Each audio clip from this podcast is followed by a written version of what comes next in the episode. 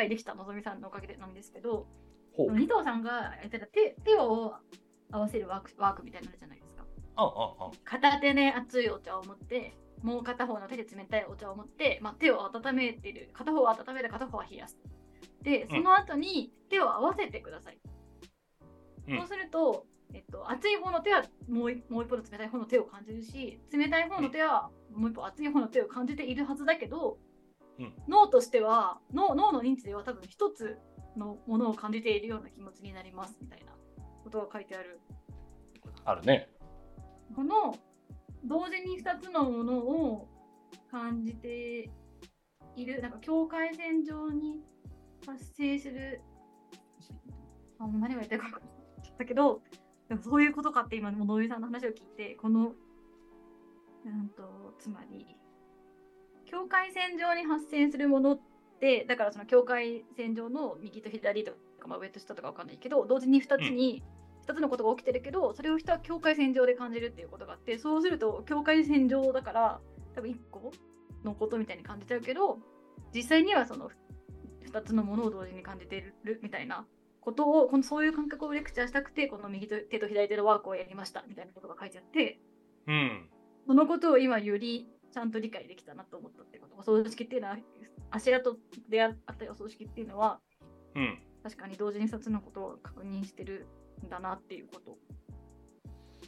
うーん。なんか言葉にしたらチンプになっちゃった。でも個人的にはすごい納得できた。うん。なるほど。なるほど。なるほど。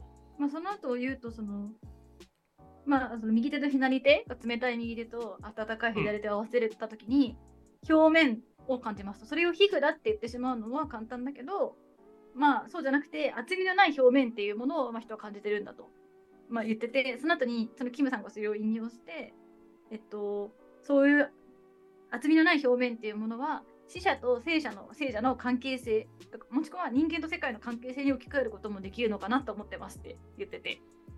うん。それをすごいなるほどと思ったかも。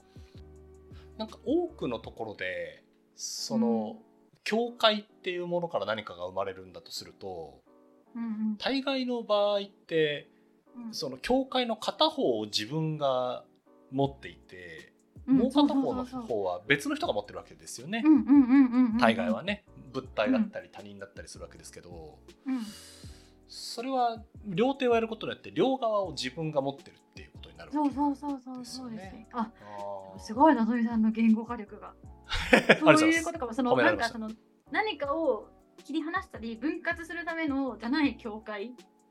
う、うん。だからそれが厚みのない表面であったりとかするのかもしれないけど。うん。っていうものがあるなってことをよりちゃんと理解できた感じがした。うーん。うーん。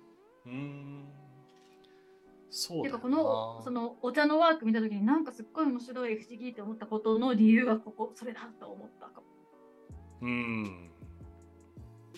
そうなんだよな。うんでもうちょっと今話しながら思っていたことはうんうん。その境界みたいなことを考えるとその頭の中のイメージとしては今その手っていう話からも言ったようにその3次元の空間で手のひらが合わさってるっていう面が接しているっていうイメージもあればうんこう平面に線を1本引いて、えっと、2次元のところで接しているっていうのも線の上で接してるっていうのもあるわけじゃないですか。で多分これって結構人間の認知の限界なんだと思っていて多分さっき例えば足跡とかで言うとその境界の話もあるしそのうん過去いたっていうことと今いないっていうのって多分全然別の次元の境界なんだと思うんですよ。うんうんうんでこれって何を何ちょっとすごく難しいんですけど本当はもっといろんな切り取り方があるはずなんだと思うんですよね。足跡があるっていうことについてその今って2つの次元でしか物事は扱えてないんですけど過去いたかどうかっていう話と今いるかどうかっていう2つしか扱えてないんですけどもちろんそのまま伸ばせば未来帰ってくるかとか将来いるんだろうかっていう次元も本当あるはずだしそうですね。本当はもっといろんな人間の理解の境界線っていうのが多次元であるはずなんだよなまあいいですなんかちょっと自分で言っててよく分かんなくなってきた。うん。やっぱりこのこの作品あるいはこの前後の感覚っていうのはすごく良かったです、なんかこの本の最後の方にそのキムさんと地主さんでこの本をどんな風に作るかっていううんうん。この対談っていうものをどんな風に文章にまとめるかで一悶着ありましたみたいなのが最後書いてあると思うんですけど、噛み合わなかった話についての話っていう章題でねまとまってますよね、そうそうそう、でこういう議論とか討論を文字起こしした人が文字起こししたことがある人なら全員わかると思うんですけど、あこれ噛み合ってねえなとか、この人同じ話何回もしてんなとか、うん。なんかこのコメント無駄だなとかうん。なんかめちゃめちゃ、まあ、あるじゃないですか。普通にやっちゃうと。んんん。でそれをどれぐらい、えー読み手に向けて整えるかっていう時にうん「整えましょう!」って言っているキムさんとうん。いやいや、まあ、そのままあの基本的にその場のトーンを生かしてお願いしますって言ってるうん地主さんとみたいな。話があって、まあ、どこまで手を入れるかっていうところで、まあ、かなりいろいろ悶着がありましたって話がうん。あるんですけど、まあ、その話し合い自体がすげえ面白いなと思うしその中でこの二藤さんのこれはどんな風に処理されてこうなってるんだろうなっていうのはめちゃくちゃ関心があるですね。他の人の整理されてる気がするね他の人の話他の人の語りのところってかなり生っぽいんですよ。なんかうん。正直何言ってんだこの人みたいなうん。あのなんだろう話し方というか書き方をしてるところもかなりあるし一方でこのうん。二藤さんのところはなんか筋道がとても追いやすいみたいなやたらと整理されてる感じがするっていう。のもあり全然そのみ見て視点で見てなかったけどこれすごい整理されてる気がしますね。ね。てかここは現場も結構がっつハテナハテナハテナの時間が多かったりだんだんじわじわ分かってくるみたいな場所だったんじゃないかと想像するがそんなことまでそれを再現しようとしたテキストで再現するのは確かに至難ですもんね。難しいだろうね難しいよね。だからこの映像をテーマにした討議っていうところで、まあ、そもそもがこのうん、映像っていうのを言語でどれぐらい紹介するかっていうところでもかなりこう、うん、ね、あの議論がうん。そうそうっていうのもあるしその場の中でのトーンで伝わる文脈とか言葉遣いっていうのもあるだろうし、いやこの編集者の人大変だっただろうなうん、うん、本当に。ね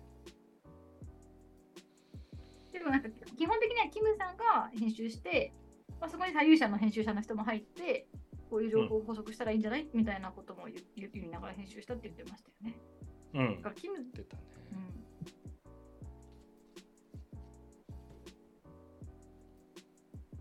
うんうん、そうですよね。そもそもだってさ言語で考えてない人とかもいるじゃないとか思っちゃう本当にアーティストなんて特に。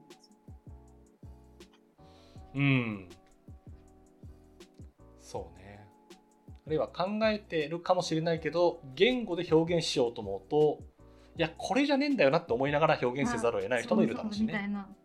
そうん。いやそうだろうな。うん。最近あのえ為末さんがなんかで書いてたの見て本当そうなんだろうなと思ったのはうんうん。アスリートがインタビューで本当のことを話してるところシーンがいかに少ないかって話をしててほうほうほうほう。その自分の身体感覚とかとか試合に臨む心持ちとか、まあ、当然インタビューで聞かれるわけじゃないですか。でも本当に思ってることを話して全く理解してもらえないとしたら本当のこと話す取り組み自体、うん、野暮だしやらないじゃないですか。はあって言われるし。うん。だから多分アーティストの人もそうなんだろうなと思ってて。映画監督とかうん。あるいは舞台に実際に出るまあ演出の人もそうだし俳優の人もそうだし作家さんとかもそうだけど今回の作品に込めた思いはみたいなことを聞かれた時にはあって思ってる人めっちゃいるんだろうなと思って。そうかもですね。特にそこに商業的な価値を見出してない人とかは特にね。うんマーケティングに協力する意義を感じてない人は特にね。そうそうそう私本当のまあ本当のというのが何を意味するかはそうだけどあれだけどその作品性っていうところとは気に離されたその言語説明が上手い人の方が周りの人は扱いやすいじゃないですかマーケティングする人とか、うん。そうなるとそういう人の方がまあ売れるんだろうなみたいなことをね思ったりはするですねうん。それはしょっちゅう感じますね。それはしょっちゅう感じるよね ミキさん感じてそう だから映像っていうものは今回のこの本の中でみんな見てる映像もそうですけど言葉にどれぐらい頼るかっていうのもあるんでしょうしね単純にこうブーッと撮っていくってやり方もあればコメンタリー入れるかどうかとか。うんうんうんうん映像っていいメディアだよな。でもなんかこのキムさんと地主さんが結構率直に話し合える関係性ポジションの違いをポジションの違いポジションが違うから考えが違うのは当たり前で、まあうん。揉めたりとかイラッとししましたみたいなはちょっと揉めてみたいになりましたとかちょっと正直イラッとしましたみたいなこととかも率直に話し合ってるのいいなって思いました。いい関係いい関性だな係性。ねうん。めっちゃいい関係性ですよね、キムさんはキムさんで言うことバキッと言うしうん。地主さんもなんて言うんだろうそれ考えてないですとか分かんないですみたいなことをうんうん。結構この討論の中でもさらっとおっしゃってるなっていうのをすごく感じていてこの2人が2人の同士でもカラッとコミュニケーションしているっていうのはすごくいいうんうんうんありていな言葉を使うと羨ましい関係性ですよね。そうですね。それが人間ができてるからなのか、それとも同じテーマをあの取り扱っていたからできたことなのか、相性が良かったのか、なんかわかんないですけど、いいなって思いました。全部がもしれないなんでしょうですけど。ね。うんそうね、そうね。そうね、そうだよけ結構そのポジションが違うけど、お互いに分かり合おうとしてることはあの共有できてますみたいな前提を作ることってすごい難しいじゃないですか。な。難しい。なんか諦めちゃったり、もう前提が違うんだったらもういいやって諦めちゃったりとか、あ、ポジションが違うんだったらもういいやって諦めちゃったり、前提揃えることも可能だけどめんどくさいからいいやって思って諦めちゃったり、なんかする中で、なんかこう、諦めなさみたいなのはどどういうとこから来てんだろうみたいな。諦めなさって言ったら変だけど、なんかこう分かり合えてる感じ？違う、うん。違うけど分かり合えてるみたいな感じを出せてるのってすごいいいなっていう。そうね、そうだよな。大体強調って分かり分かり合えてるっていうかもう同じポジションの似た者同士の2人が出した強調とかなんかそういう感じじゃないですか。だからまあ、こういう、多いですよね。多いですよね。うんもしくは本当に対談みたいな全然違う2人が対談してみたみたいなやつしかなくてこういう感じのポジションの違う2人が返上でやるみたいなのってすごい見たことないかもとか思いながら。揉めましたっていう経緯の記載も含めてね。うんうんうんうん。確かにね。すごい大人な感じがするっていうか、おそうそれはお大人力の問題なのか何なのか。でも本来ってこういうことをやらないと、まあ、共著というか一緒にやることの意義ってあんまりないですよねぶっちゃけね。まあ確かにね、り そうね。うん、って思っていう逆に言うとなんかそれをすごく感じた、うんうんなんかどっちか一人がリードして討論会をやってうんうん。いややってできた本って全然違う形になると思うんですよ。うんうんうんうん。そうそうそうそう。で似たようなね似たような2人やったらどっちか欠けてもなんか似たようなものってできそうですけど、うんうん。多分今回のこの本ってキムさんと地主さんのどっちかがいなくてもどっちかにすげえ偏った、えー結構不思不思議なというかまあそれはそれでいいのかもしれないですけど、うんうんうんうん本にこの形には絶対ならない気がする。確かにこの一般向けの本にはならなくて、そうすると本当研研究用とか、そのなんかね、関係者向けみたいの同人誌的なものにななったかもしれない。ですよねそうそうそうなんですよ。そうなんですよ。ただ論文みたいなものがいくつかまとまった論文集かうん。あるいはなんて言うんでしょうこういう作品があってこういう思いがこもってます、専門家のみたいなカタログ的な。うん。そうそうになっちゃうかねなんかならでは感は本当にすごくあるうん強調ですよね、すごい面白かったな、だから。ねこれはとっても、こういう本増えないかな。こういうねタッグの本。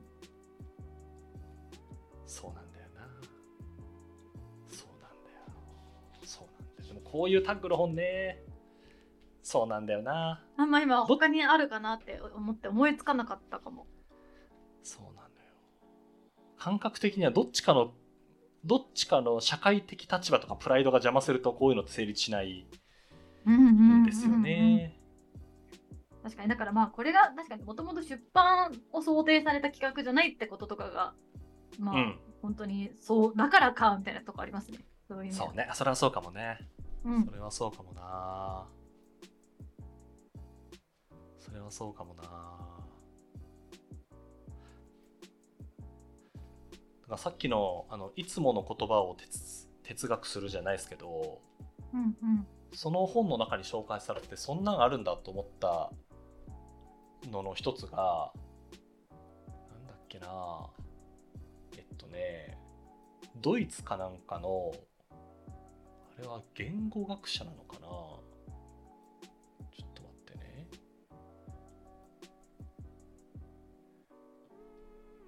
えっとね。えっとね。カールカール・クラウスっていう人がいてうんうんその人がどっかの新聞でやっていたエッセイの一個がうん「言葉の実習」っていうタイトルのエッセイをずっと続けていてはいはいはい。その2つの言葉の違いとか微妙なニュアンスみたいなことをずっと考えてこうこういう違いがあるはずだとかそういうことを浮き彫りにする作業をずっとやってたんですって。うんそれめっちゃいいなと思って。うん、で去年ん去年今年？なんか読んだ本の中ですごい良かった本の一つがあの CDI うんの石井さんっていう人が書いたあのはいはい。経営者の会社という迷宮？そうそう。が超良かったんですけど、うん。それなんで私がすげえ良かったのかなって思ったかというと、うん。なんか一個一個の言葉の実習を経営あるいは事業っていうテーマですごく真剣にやってるからだと思ってうんうんうん例えば市場ってそもそもなんすかとか、うん顧客ってそもそもなんすかとか開発ってなんだっけみたいなことをその本ってすごく丁寧にやってるんですけどうんなんか俺改めてそういうことやりてえなってすげえ思ったんですよ。へえ。だからなんか私全然異分野の人とそういうのをただ話すやつやりたいなと思ってうん。で10月ぐらいから私東京にお家ができるんですけどはいはいはい。そこに行った時にちょっといろんななんか全然違う分野の人とその言葉のニュアンスみたいなやつ話したいなと思ってうんうんうんうん。いいんじゃないですか。事業開発の面白いやり方とかそういうことじゃなくてうんなんかあなたにとって事業とはつまりそれはどういう言葉のニュアンスですかとかやる方がよっぽど新しい発見がある気がするんですよね。うん。じゃあお家に集落スタジオつけて、そううん、観覧ブースもつけて、私観覧しに行きます。なんかね戸越銀座に国用が作る集合住宅みたいなのがあってうんそこに入居予定なんですけどうん。へえ。そこ確かね結構おしゃれおしゃれ空間みたいなこともあるはずなんでテラスハウスみたいな？てあ俺そんなキラキラしていいのかな？めっちゃいいじゃん戸越銀座に集合住宅作ったらテラスハウスになっちゃうんじゃない？えテラスハウスって戸越銀座なの？いや、戸越銀座じゃないけど、そんな洒落たとこに集合住宅作ったらテラスハウス化しちゃうんじゃない？出ちゃう出ちゃうこれ。ザ・キャンパスフラッツ。へー。あそうそうそれそれ。うんうんここでね。うん。へえ、それって誰でも入れるんですか？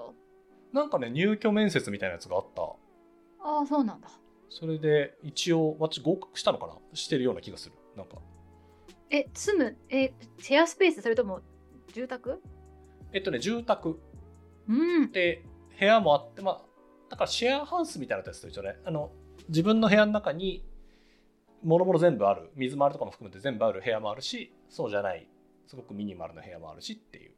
あ、でものぞみさんは東京出張用の宿だから、そういう。そうそう。まあえっと真ん中真ん中ぐらいのやつかな。なんて言うんだろう。フルフルで全部あるわけじゃないけどえ？ベッドだけみたいな感じではないっていう。全住宅アクタスの家具付きなんじゃないですか？そうなんですよ。おしゃれなの。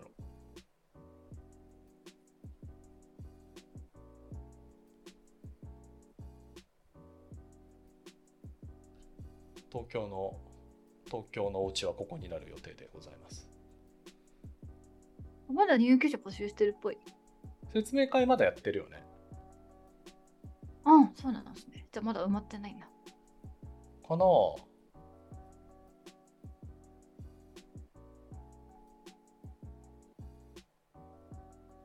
そうここで言葉実践ができるとめっちゃいいなと思ったんですよね、うんうんうんうん。あ、価格は問い合わせないと出てこないと。なるほど。あるあるの B2B SARS みたいなやり方ですね、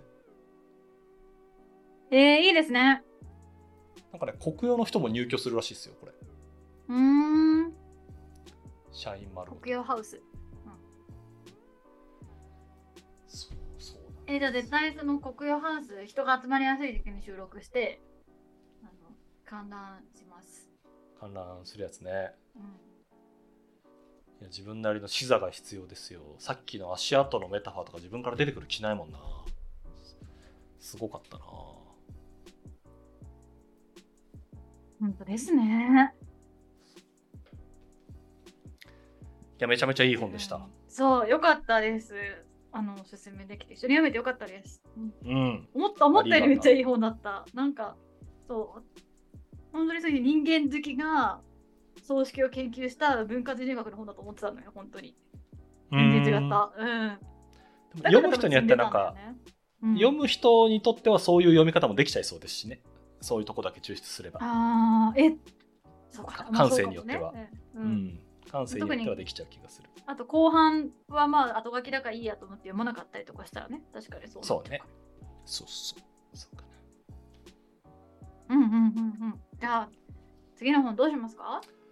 次はですねあのさっきの話が前振りみたいになってしまって恐縮なんですけど、うんうん。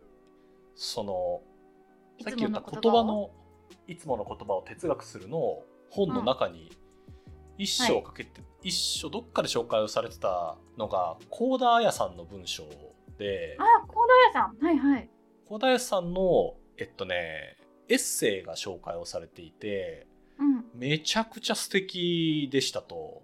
でエッセイたくさんあるんですけどその中の何にしようかなと思ってるんですがうん。